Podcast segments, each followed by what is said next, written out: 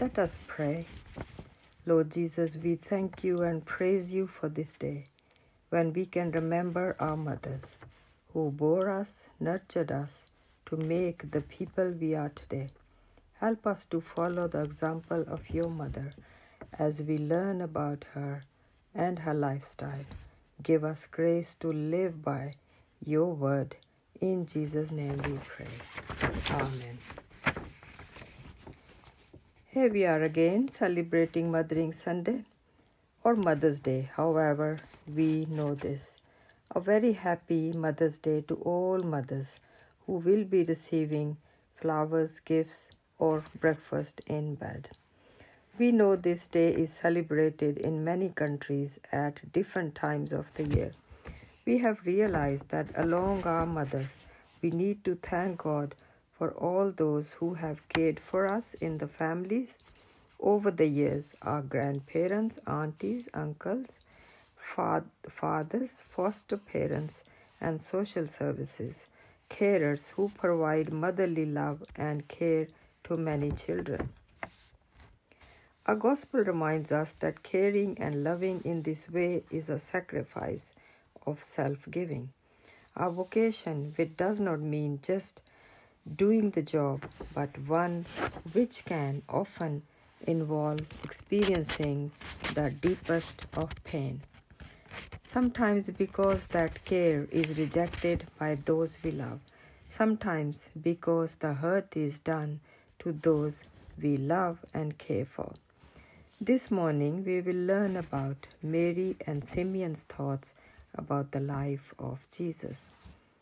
Mary understood that pain at the death of her son. She bore in her the pain of the cross. She felt the nails being hammered into the wrist of her son. She agonized as she watched him die, the most painful of deaths. She had to release her child into God's eternal care long before his time. And as those things happened, I am sure she will have felt a mixture of all emotions a mother can feel anger, guilt, shame, and deep aching loss. Like any mother, her grief was unbearable. Mary also understood the joy of motherhood. She watched her precious child grow to be a wonderful man. She felt the joy of being part of the making of this special son. Mothers today face all these emotions. Today we stand with them, pray for them, and celebrate their self giving love. We need to pledge ourselves again for another year to work for the stability of family life, to help those who find the burden of caring too difficult. We see the burden of care carried by so few for so many children. We see children struggling for lack of food, their carers working night and day to bring in only just enough for survival. We see schools and their staff carrying an incredible burden as so as to keep our society working. We come to our reading Luke 2 33 to 35. These verses are, are followed by various incidents that followed the birth of Jesus. First, we read the mention of circumcision, which happened eight days after his birth.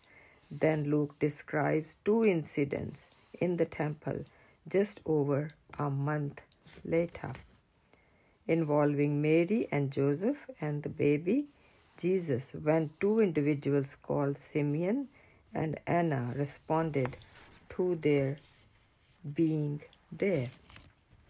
Mary and Joseph had come there with double purpose in view. The religious ritual required that a mother had to offer a sacrifice for her purification after 40 days of giving birth. Usually, the parents had to offer a lamb and a pigeon. Mary and Joseph were too poor to offer a lamb and offered two pigeons instead, which is an indication that the visit of the wise men had not happened yet. Otherwise, Mary and Joseph would have had gold with which to purchase a lamb.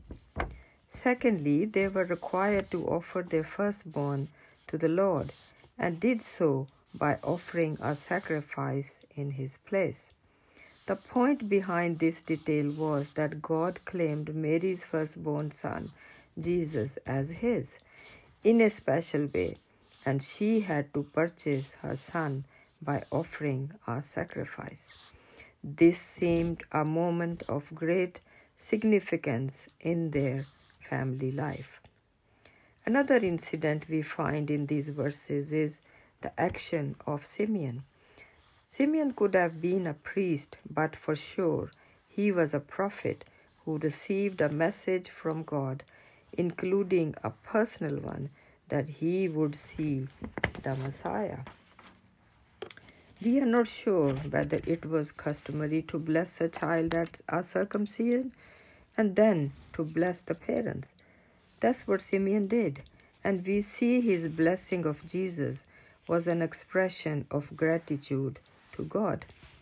The words of Simeon about Jesus reveal that he would bring salvation to the world. These words could have been puzzling for Mary and Joseph, even though the angel had revealed some of the things about Jesus. They also had a personal encounter with the shepherds about what had happened to them. Perhaps they wondered how Jesus would bring this great salvation described by Simeon. The question we can ask ourselves is Are we full of wonder at the person of Jesus?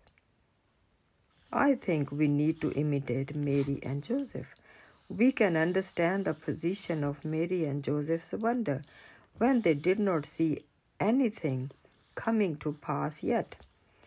Shouldn't we have every reason to wonder? When we have the written word to prove the words and works of Jesus, his death and victorious resurrection, and the gift of the Holy Spirit to guide and to lead the paths of righteousness. The second question is how Simeon knew that Jesus was appointed by God to be the Savior of the world. Possibly he received the information there and then. Perhaps he was guided in a special way to say what he said without any preparation. Simeon was led to think about what the Old Testament had said about Messiah and summarize the message to Mary that her soul will be pierced in a special way.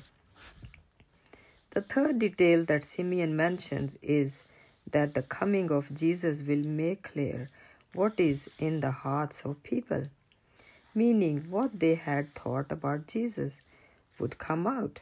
People will be either for him or against him. We can work out that what was true back then is still true today. Let's look at look into Mary's personal experience in all this. Story of birth of her son in the thoughts of Simeon when he says, A large sword will pierce her heart. Simeon addresses her individually and mentions a very difficult experience she would yet have. There are different suggestions to explain this verse that she would be under attack by an enemy, and that could have been the world or the flesh or the devil. On the second hand, on the other hand, the sword will have come from God in his providence, identifying with Jesus, leading to crucifixion. The allegation of being immoral, that she was pregnant before she and Joseph was married would have been a very sore wound in her soul because she knew it was not true and she may have wondered if it affected how people thought of Jesus. The second is that she would be upset and distraught for the ongoing rejection of Jesus by the community. Maybe That's why she tried at times to get him to come home to Nazareth. The third suggestion is that Simeon is describing what happened to her when she witnessed the death of Jesus on the cross. It would have been the destruct- destruction of all her hopes.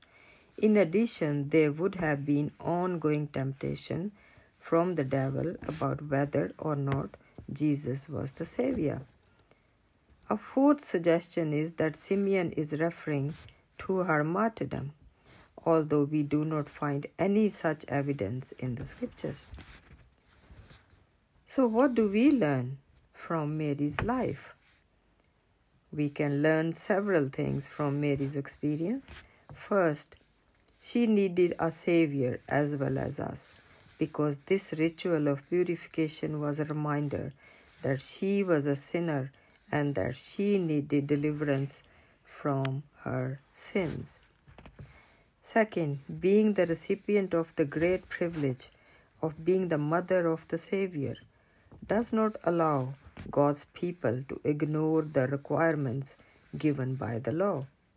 Mary had to still obey the law.